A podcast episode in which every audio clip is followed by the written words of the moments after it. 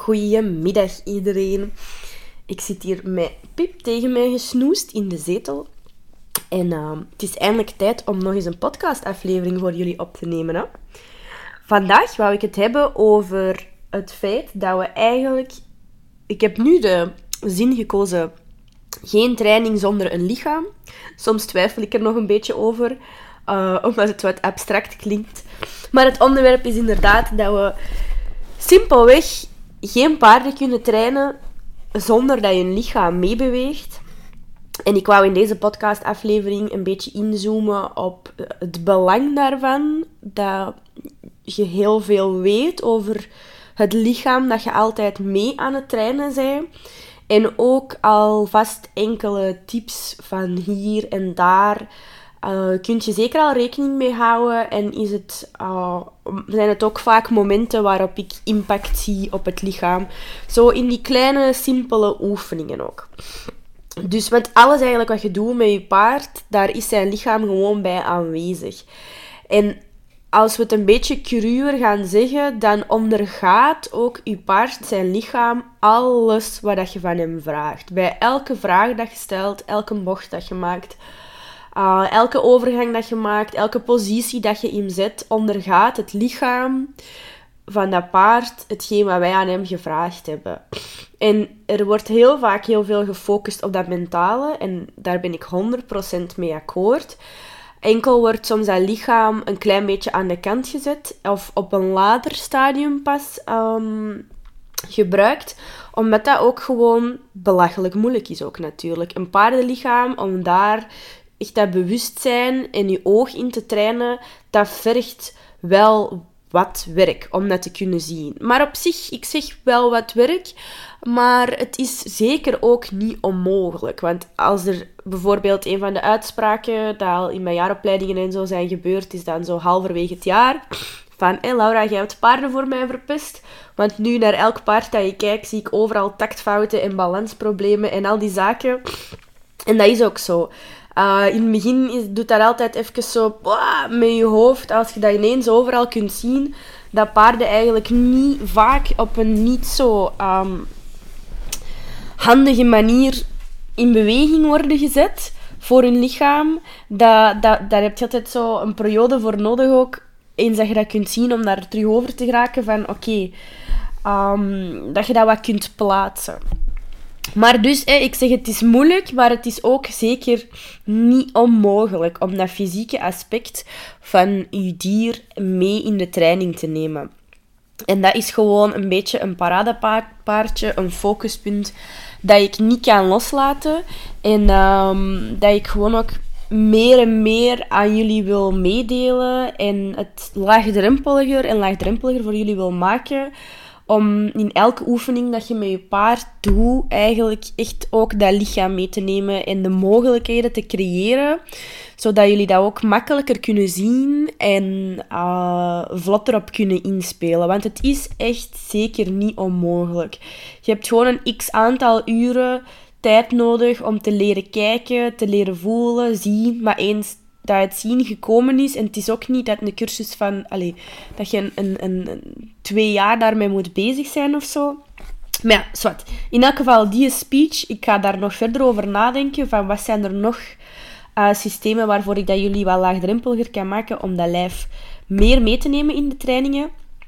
Maar vandaag wil ik jullie dus gewoon alvast enkele tips meegeven. Over eigenlijk, ik zie vaak al in de kleinste, simpelste oefeningen um, dat de paarden hun lichaam vergeten wordt. En dat wou ik vandaag bespreken, uh, aanduiden, zo duidelijk mogelijk proberen te maken, want we zijn natuurlijk nog altijd in audio bezig. En uh, daar ook wat tips over geven. Sommige zult je waarschijnlijk wel herkennen. Daar heb ik al wat posts over geschreven en al die zaken. Maar wat zijn dan wat voorbeelden van oefeningen waarbij het lichaam vergeten wordt? Uh, de klassieker is bijvoorbeeld hoeven geven. Bij het trainen van hoeven geven, ook uh, met de volledige positieve reinforcement, dan gaan wij ons vaak focussen op uh, hoe lang, hè, dus onze, onze criteria gaat dan zijn hoe lang dat ons paard zijn benen in de lucht houdt. En um, de, dus de duratie daarvan en ook het feit dat hij geen frustratie opbouwt daarin. Maar vaak maakt het je eigen eigenlijk veel moeilijker door het lichamelijke aspect even over te slagen. Dus ik heb heel veel paarden. Um, heel veel is misschien overdreven, soms spreek ik nogal in grote woorden. Maar er zijn dus vaker paarden waarbij dat het geven van hoeven lager, lager, lager langer blijft aanslepen. En dan maken de klanten het echt mega laagdrempelig, wat echt super de max is. Hè. Dus heel korte sessies, hoeven geven. In 10 seconden hoeven mogen houden, dan terug pauze geven, dan naar een andere plek gaan samen wandelen, 10 seconden de andere hoeven mogen houden. Zelf helemaal aangeleerd vanuit met de target achteruit gaan en dan zo dat, dat het paard de targets die kan targeten en dan zijn, zijn hoef uh, zo stap voor stap leert opnemen. Oei, ik zie dat ik misschien even uh, ons piep ga blaffen. Spannend. Ze heeft het gehoord. Um, maar dus... Ah, voilà, ik ga het even op pauze zetten. Oké, ondertussen zijn we in de plaats van uh, vijf minuten verder eerder vijf of zes uur verder. Dus ik ga even nadenken, maar ik denk dat ik bij het voorbeeld van uh, hoeven geven zat. En dat ik al enkele zaken had gezegd over um, die cues en hoe dat je dat kunt opbouwen en de duratie. En hetgeen waar ik naartoe, natuurlijk naartoe ging gaan, was dat uh, hoeven geven een super fysieke oefening is. Ik denk dat dat wel evident voor iedereen is. En dat het eigenlijk al interessant is, alvorens of vanaf een pakt vijftal seconden duratie.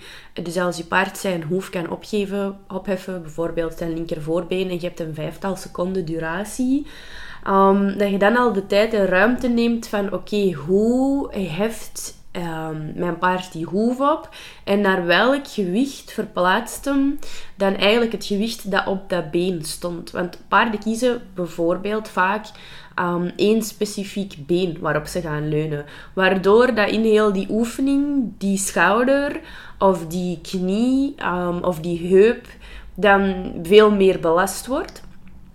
Um, dus als je daar rekening mee houdt van oké, hoe heeft mijn paard zijn hoef op en waar ga je het gewicht naartoe, dan kun je eigenlijk vanaf na een vijftal seconden als criteria er ook bij gaan nemen van oké, we gaan niet ineens um, lengte in hoe lang de hoef omhoog blijft opbouwen, maar we gaan eerst als volgende criteria pakken van ik ga het mijn paard hier zo makkelijk mogelijk maken om op die drie benen te blijven staan.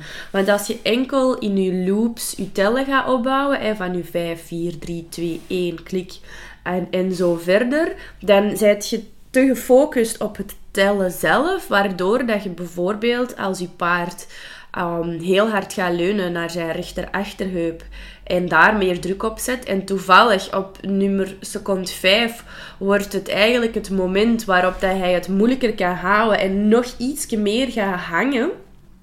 Daardoor bent je eigenlijk je paard aan het conditioneren van ga te ver in die heup hangen.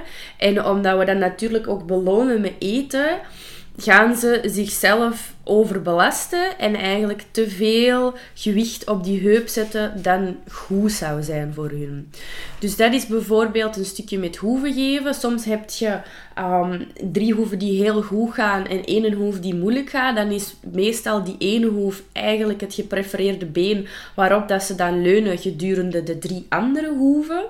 En dan gaat dat been ook te lang uh, te veel gewicht dragen. Het is ook uh, in, idealer als je ze kunt leren meer buigen en dragen in hun achterhand bijvoorbeeld, als hun voorhoeven uh, dienen op te heffen, dan als ze te ver naar achter gaan hangen of te veel blijven wiebelen.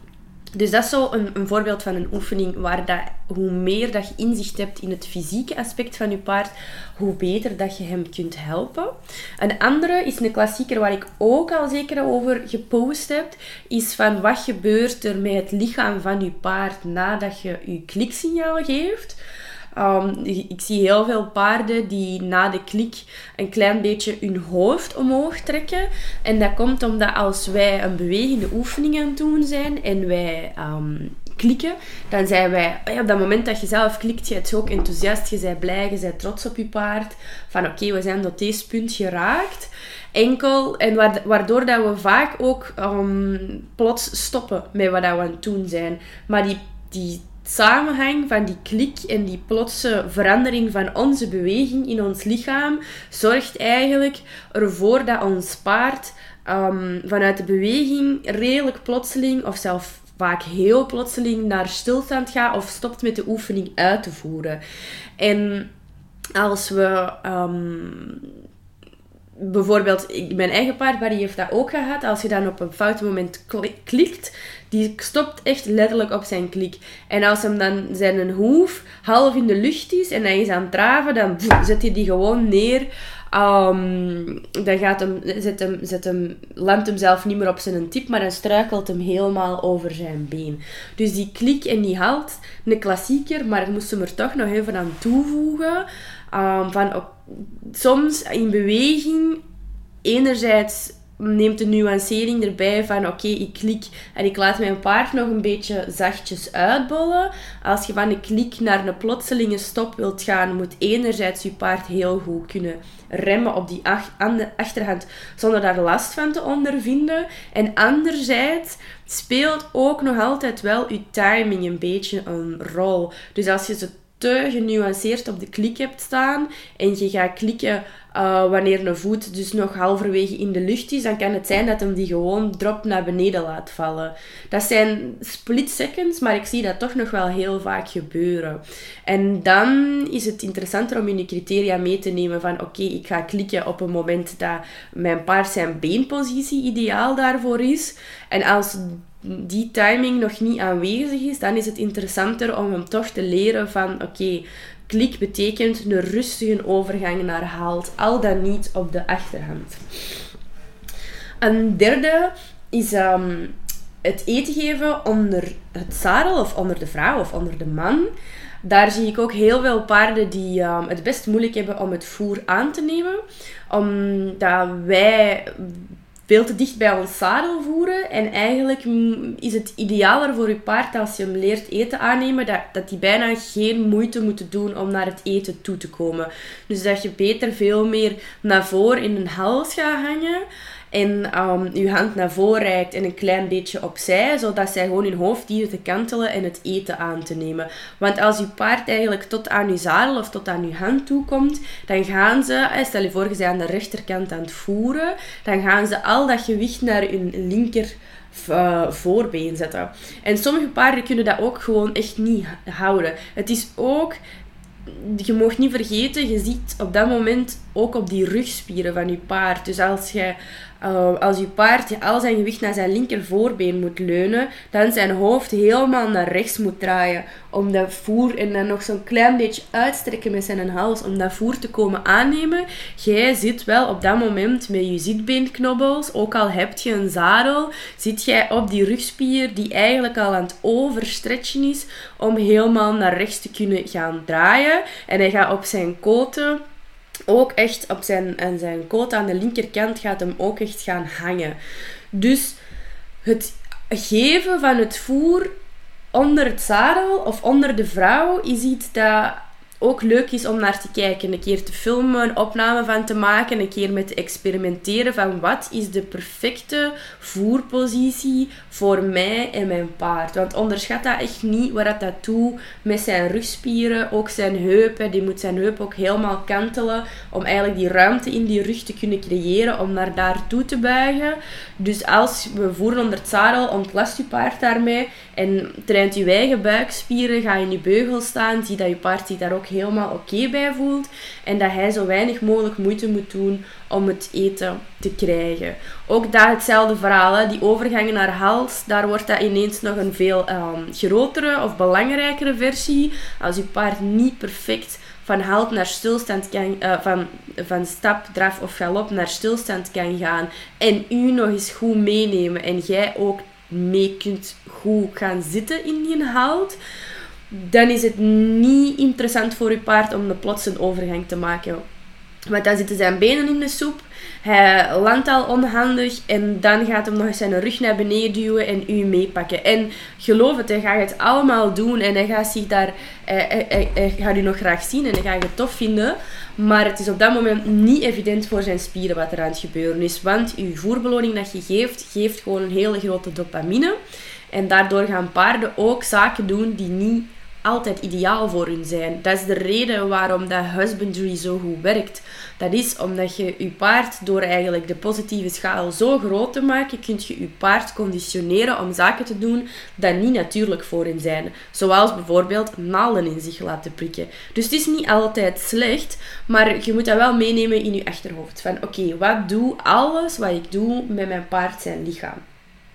Als we dan naar dat voeren en dat houden kijken, dan heb ik nog een volgende dat daar eigenlijk aan bij hoort. En dat is ook de manier na je klik um, of in je ground in de, eh, je standing still face forward en al die zaken. Hoe staat uw paard dan? Er zijn heel veel paarden die um, nogal een achterstandige achterhand hebben. Dus dat wil zeggen dat bijvoorbeeld de achterhand eh, er meer schuin achter staat. Um, die dat heel snel sterker conditioneren in nieuwe standing still of in uw ground tie. Ik ga vanaf nu het woord ground tie gebruiken. Um, dus dat wil eigenlijk zeggen, je paard staat rustig stil. Je hebt geleerd van ik moet belonen op ontspanning, al die zaken. Dat hem rustig rondkijkt, dat hem rustig ademt, dat hem blijft kauwen. Um, maar als je de, weer al na ongeveer die vijftal seconden, als je dan eigenlijk die lichaamshouding vergeet, dan kun je je paard eigenlijk in een zeer niet zo handige houding leren stilstaan. Of toch niet zo handig voor als jij later die ground tie wilt gaan gebruiken. Dus ik zie dan heel veel paarden dat stilstaan met eigenlijk een doorgebogen rug. En dat is niet handig als je wilt gaan rijden. Dus die paarden leer ik dan ook redelijk snel van, oké, okay, stilstaan is goed, maar zet hem nu op een manier dat hem later u ook nog erbij kan nemen. En ook dat het gewoon evidenter is voor hem om um, zijn achterhand iets meer in stilstand te laten dragen. Nu moet je dat rustig opbouwen, want voor sommige paarden is zelf het al iets meer richting het zogenaamde vierkant staan best zwaar voor hun lichaam. Dus je kunt dat ook niet op één sessie zeggen van oké, ik heb nu mijn paard rechter op zijn been leren staan. Ik ga mijn ground tie opbouwen naar 30 seconden van 5 seconden. En ik, en ik ga daar hier 20 minuten mee bezig zijn. Nee, dat gaat ook niet. Want dan zijn je veel te lang hem in die positie aan het zetten. Hè. Dat is eigenlijk een statische positie waar dat je je dier in laat staan. En die spieren van dat dier hebben de mogelijkheid nodig om daaruit te komen en te kunnen bewegen. Want anders gaat je hem vastlokken in die houding en dan gaat hem ook alweer zichzelf overbelasten. Maar stap voor stap bouwt je dat op met eigenlijk een, een, een goede fitnessprogramma ook in je achterhoofd. Van oké, deze week gaan we naar zoveel keer gaan, volgende week gaan we naar zoveel keer gaan. Ik moet het ook minstens dit aantal keer in de week doen om te kunnen omhoog gaan in mijn duratie. Want je kunt niet het ene keer oefenen tot 20 seconden geraken en de volgende week tot 50 seconden gaan.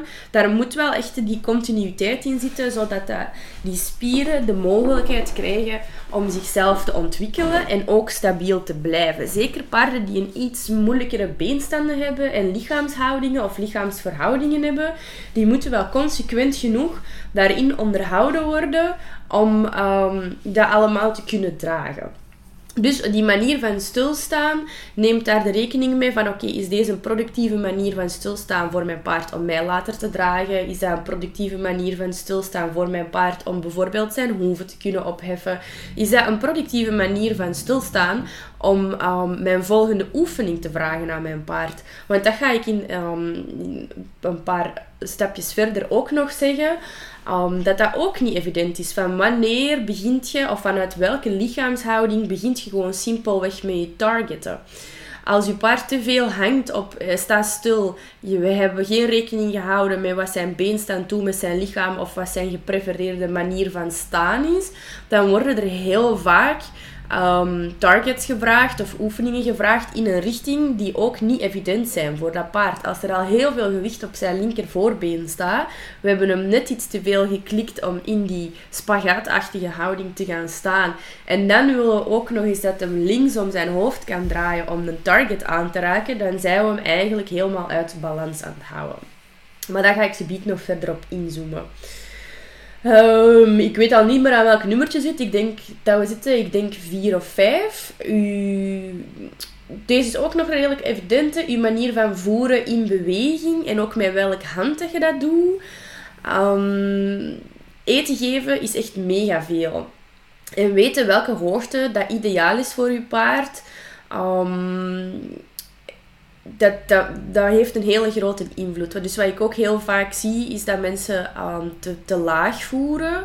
Waardoor dat die paarden altijd heel veel terug op je voorhand gaan vallen. Of dat mensen dan hebben gezegd van ja, je moet voeren met een achteruit. Um, zodat je paard beter stopt. Maar dat het dan een achteruit is waarbij dat ze heel hun atlas overflexen. En eigenlijk hun heupen omhoog duwen. In de plaats van um, netjes naar onder kantelen en in achterwaarts dragen. Hè? Want als jij eten vast hebt en je gaat met dat eten naar achter of je een interessante target dat eigenlijk onder hun lichaam verdwijnt, dan zijn ze zo, wow, mijn beste vriend is weg, bij wijze van spreken, want ze hebben geen woordenschat. Maar dan gaan ze daar enthousiast naar achter bewegen voor die toffe target dat in hun blinde vlek verdwijnt, maar hun focus ligt op dat moment op die target. En niet op hoe dat hem achteruit gaat. Dus eigenlijk verdwijnt er iets naar zijn borstkas. Dus hij gaat dan die borstkas intrekken. En vaak duwen ze op dat moment hun bekken omhoog in de plaats van naar beneden. Om daarvoor naar achteruit te gaan. En als het gaat over dan voeren, hè, dus vaak geven mensen te laag, vaak geven mensen te hoog, vaak geven mensen te veel naar, naar binnen of naar buiten. Hetzelfde verhaal als met die target juist. Als je paard al te veel op zijn linkerschouder valt en je gaat dan nog iets te veel naar links voeren, dan gaat je hem conditioneren om nog meer daarop te leunen en dan gaat je alweer die linkerschouder meer belasten. Zeker paarden die nog heel scheef zijn, die hebben vaak één of twee benen die veel meer afzien in de oefeningen dan de twee andere.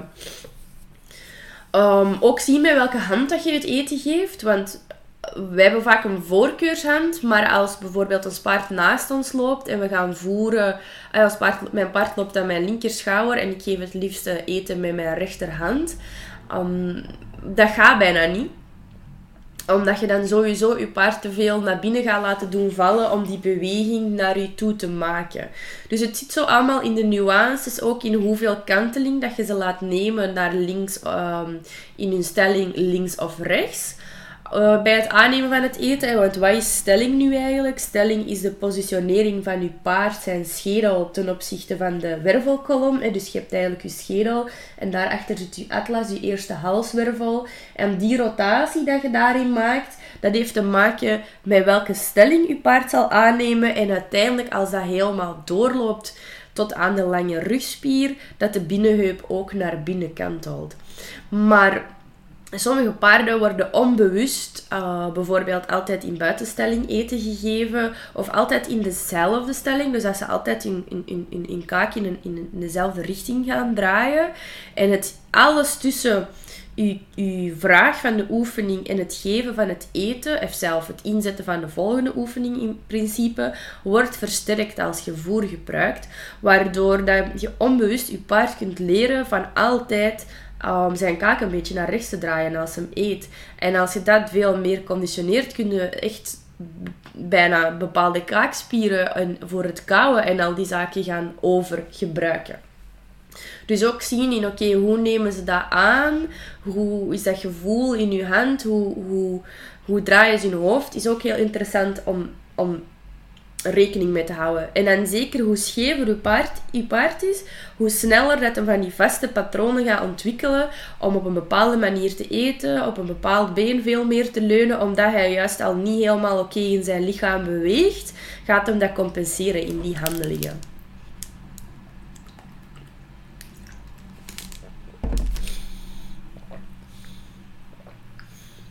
Oké. Oei, mijn notities zijn even verdwenen we gingen kijken naar de volgende. En dat is meer um, een, een, een overzichtje of zo dat ik heb gemaakt van, ik noem het schakelen tussen oefeningen. Maar dus, ik heb daar juist een voorbeeld ook gegeven van als je paard zijn gewicht op zijn linkerschouder valt en je laat dan hem nog eens targeten naar de linkerkant, dat dat niet ideaal is. Zeker ook niet onder het zadel, hè? want stel je voor, we hebben een paard dat een voorkeur heeft voor zijn linker voorbeen. We gaan die rechtsom voeren, want dat is makkelijker voor ons eigen. Hij gaat dan al zijn gewicht nog eens op zijn linksom zetten. En dan willen we daarna nog eens een bocht naar links maken met onze target stick. Dan halen we hem eigenlijk helemaal uit balans. Of zelf naar rechts, dat gaat ook niet makkelijk zijn, want dan moet hem al het gewicht van zijn linkerbeen terug overzetten naar zijn rechterbeen. Dus als we daartussen de oefening geleerd hebben van oké, we gaan ons altijd gewoon terug mooi evenwichtig balanceren op onze vier benen, gaat dat een stukje makkelijker blijven. Wat ik ook heel veel zie, is wanneer dat mensen schakelen tussen oefeningen, dat um, ze niet altijd bewust zijn hoe hun paarden dan die overgang maken of stoppen um, na een oefening en dat hun voeten blijven plakken. Bij voeten blijven plakken wil ik bijvoorbeeld zeggen dat als we een voorhand verplaatsen en uw paard heeft, je hebt uw brugsignaal gegeven, uw paard werkt de oefening zo nog wel een beetje af, maar eigenlijk um, staat hem niet meer in balans. Maar dan gaan we dat voer geven en ons paard heeft eigenlijk bijvoorbeeld met de voorhand verplaatsen zijn gewicht nog iets meer naar voren gezet. Dus in de plaats van een mooie voorhand verplaatsen is er meer zo een soort um, spagaatachtige, ik kruis mijn voeten over oefening aan het doen. En als we dan gaan belonen, dan um, blijft dat paard ook op die manier staan. En dan gaan die zoveel hangen op hun voorhand en hun rug weer naar beneden duwen, waar dat het minder interessant maakt voor hun lichaam. Um, dus in hun voeten blijven plakken, dat kan eigenlijk echt bij alle oefeningen. Dus ik heb nu die voorhand gezegd, maar ook bij een achterhand verplaatsen, bij een traverhulp of een heuptarget naar binnen toe leren. Dat ze ook die heup er wel onder zetten, maar dat de mens op een verkeerde positie staat, waardoor dat ze eigenlijk tegen hun binnenschouwer gaan plakken, maar dat dat niet zo visueel duidelijk is. En als je dan beloont en voert, dan staan ze ook best in een onhandige houding, waarbij dat ze dan hun buitenheup helemaal omhoog duwen of hun binnenheup te veel naar beneden aan het duwen zijn omdat ze niet aan het overbelasten zijn, om eigenlijk toch aan hun voorbeloning te geraken. Dus het is moeilijk om exact in elke beweging dat je ziet al 100% het lichaam van je paard te leren zien. Maar je kunt dan wel kiezen voor de optie van oké, als ik een oefening maak, dan ga ik altijd zien hoe dat die afgerond wordt en hoe de gewichtsverdeling is als mijn paard daarna in stilstand staat. En ben ik hier zien. Dus je voorhand verplaatsen of de cue. Wat ik heel vaak zie is dat er wordt gevraagd aan paarden om hun voorhand te verplaatsen. Terwijl dat er eigenlijk nog veel te veel gewicht op die voorhand staat. Waardoor het eigenlijk technisch niet mogelijk is om het gewicht daar naartoe te verplaatsen. Of om het naar, naar links te verplaatsen als al het gewicht al naar links is. Um, bij achterhand verplaatsen wordt er heel vaak gewicht naar bepaalde schouders gestuurd. Dus ze gaan dan wel een achterhand overzetten, maar ze gaan dan veel te veel gewicht naar een voorkeursvoorbeen um, stuwen, waardoor dat, dat voorbeen bijvoorbeeld wat twist op de grond. En dat hoeft niet per se van ik, ik zie deze been letterlijk twisten op de grond en dat graaft een groef van een rondje in de, in de piste. Nee, dat is, ik zie gewoon dat die hoeven een fractie later vertrekken dan dat ze zouden moeten vertrekken als de oefening uh, fysiek interessanter is voor het paard. Waardoor dat eigenlijk er altijd een kleine torsie komt op die koot, op die voorknie en op die schouder in dat gebruik. Bij halve ophoudingen is het um, vaak ook dat paarden naar hun andere schouders gaan leunen in de plaats van naar hun achterhand. Um, of ja, ik zie ook ontzettend veel beelden en video's van paarden die eigenlijk hun, hun, bekken helemaal omhoog duwen in de plaats van naar onderen toe. Maar ik denk dat ik daar op zich al wel heel veel over gepleit heb. Over het concept van die halve ophoudingen. Maar weet zeker ook in die halve ophoudingen dus als je paard meer gewicht naar zijn achterhand wilt laten zetten, dat je hem na je klik ook helpt in die oefening terug weer mooi af te ronden. Zodat dat gewicht ook niet te lang op dat been blijft staan en dat ze dat niet gaan overcompenseren. Een beetje gelijk het verhaal van dat vierkant staan dat ik er juist heb uitgelegd. Um, dat ze dan eigenlijk heel mooi hun gewicht naar achter verplaatsen. En dan ook goed leren van deze is een oefening met van naar achter, terug naar voren bewegen. En dat daar schwung en rust in moet zitten. En het is niet van ik ga zoveel mogelijk gewicht in één keer van de grond proberen te heffen. En dat zo lang mogelijk boven mijn hoofd te houden. Ik ben nu gewoon een voorbeeld van iemand die, die ehm, in de fitness is. Hè. Ehm, maar dat het stap voor stap opgebouwd wordt en dat er genoeg gewicht of het gelijke gewicht naar de vier verschillende benen gaat of de twee verschillende achterbenen. Ik zie veel halve ophoudingen of weight shifts of crunches waarbij dat er één van de twee koten uh, veel dieper induwt als het andere. En ook als een koot naar beneden toe beweegt, dan wil dat eigenlijk zeggen dat je paard net niet losgelaten heeft in zijn bekken, maar zich daarin vastzet, waardoor dat in de plaats van het, de achterhand meer gaat dragen, dat er effectief wel meer gewicht naar achteren toe gaat, maar al de druk komt op de pees, de pees tussen de hoef en de koten, komt daar eigenlijk terecht in de plaats van dat die achterhand echt gaat dragen en gaat buigen. Ik heb dat ook in mijn uh, cursus van Train je oog de zijgangen van de weight shift zitten daar ook een paar voorbeelden van. Als ik met Whisper bij bezig ben, dat je kunt zien dat Whisper wel lijkt een weight shift te doen, maar dat hij eigenlijk gewoon naar een van zijn achterbenen uh, naar beneden aan het duwen is in de grond in de plaats van aan te buigen. Um, en op zich kan ik daar eindeloos over verder blijven gaan. Hè. Ik heb dat target ook al voor een groot stuk uitgelegd. Dus wanneer dat je welke target inzet, wanneer, dat is echt afhankelijk. Ook als je aan het rijden aan het stappen bent. Als je paard al over de buitenschouwer aan het vallen is en je laat hem dan naar de binnenkant een target aanraken, dan gaat je weer al ook zijn lange rugspier overrekken en nog meer gewicht op die buitenschouwer zetten. Als jij er dan nog eens bovenop zit, dan maakt het hem nog een klein beetje moeilijker. Um, vaak ook de manier waarop dat je een bocht gaat inzetten. Draaien is niet zomaar iets. Uh, het is veel makkelijker voor je paard als je bewust bent van oké, wanneer is hij in deze stapbeweging, drafbeweging of galopbeweging mooi tussen zijn vier benen aan het lopen.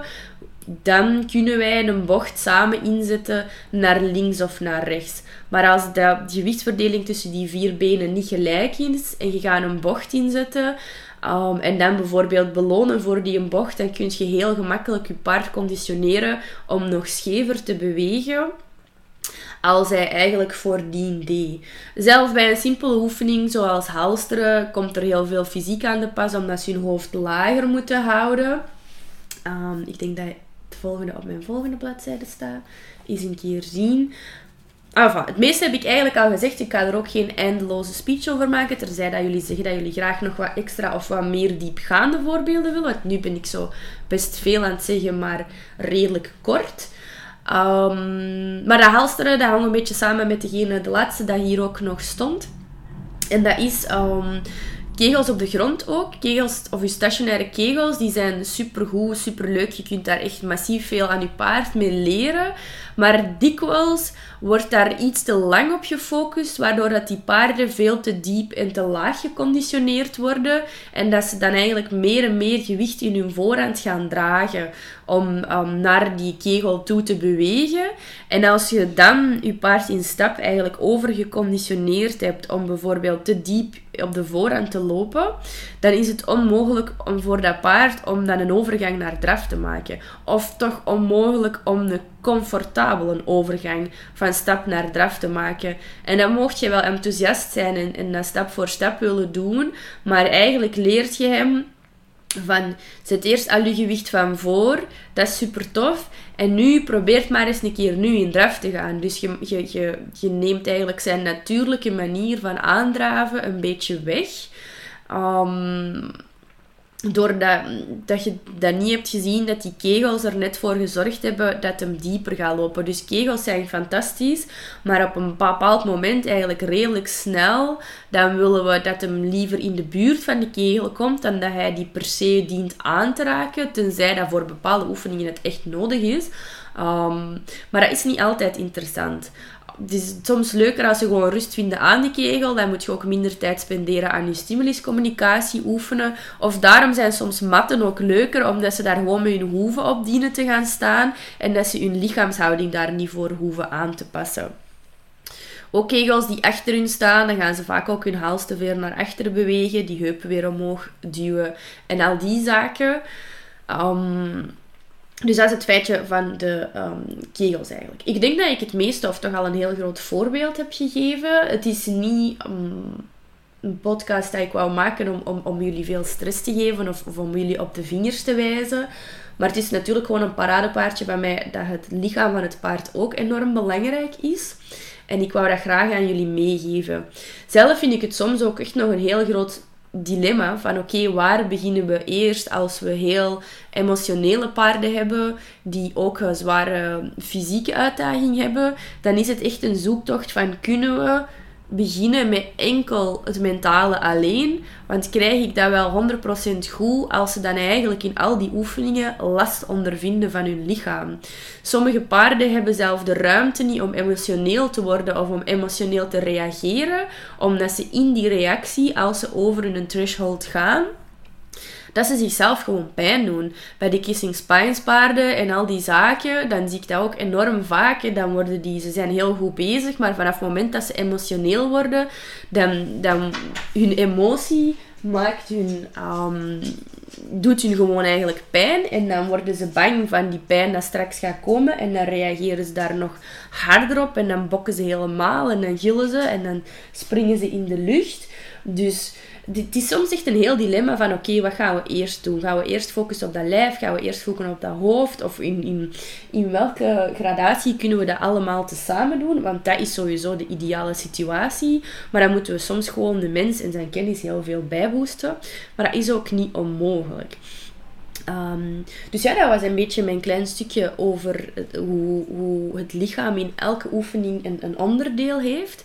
En um, ik ben wel eens benieuwd of dat jullie zeggen van, ah, kunt je mij dan eens meer uitleg geven over bijvoorbeeld deze oefening, van waar moet ik dan allemaal bij opletten bij, zijn, bij mijn paard zijn lichaam um, en zo van die zaken.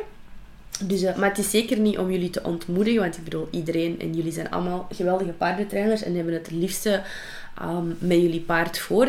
Ik wou jullie gewoon vooral een beetje aanmoedigen om um, naast al die mooie mentale trainingsladders en criteria en zo alles rustig opbouwen en je extinction burst en die zaken van die kleine momentjes tijd dat je erbij pakt om je ook te verdiepen in het lichaam waar dat je continu mee bezig bent, dat gaat um, gewoon de samenwerking tussen u en je paard nog zoveel vlotter maken en zoveel toffer maken. Um, omdat je anders heel veel extra pauzes moet geven. Uh, en, en, en, en, verder, omdat we eigenlijk altijd een klein beetje garbage behavior erbij aan het klikken zijn van uw paard zijn lichaam dat op de, niet op de meest evidente manier gebruikt wordt. Dus als jullie nog vragen hebben over specifieke oefeningen, dan laat je ze zeker maar komen. Oké, doei doei!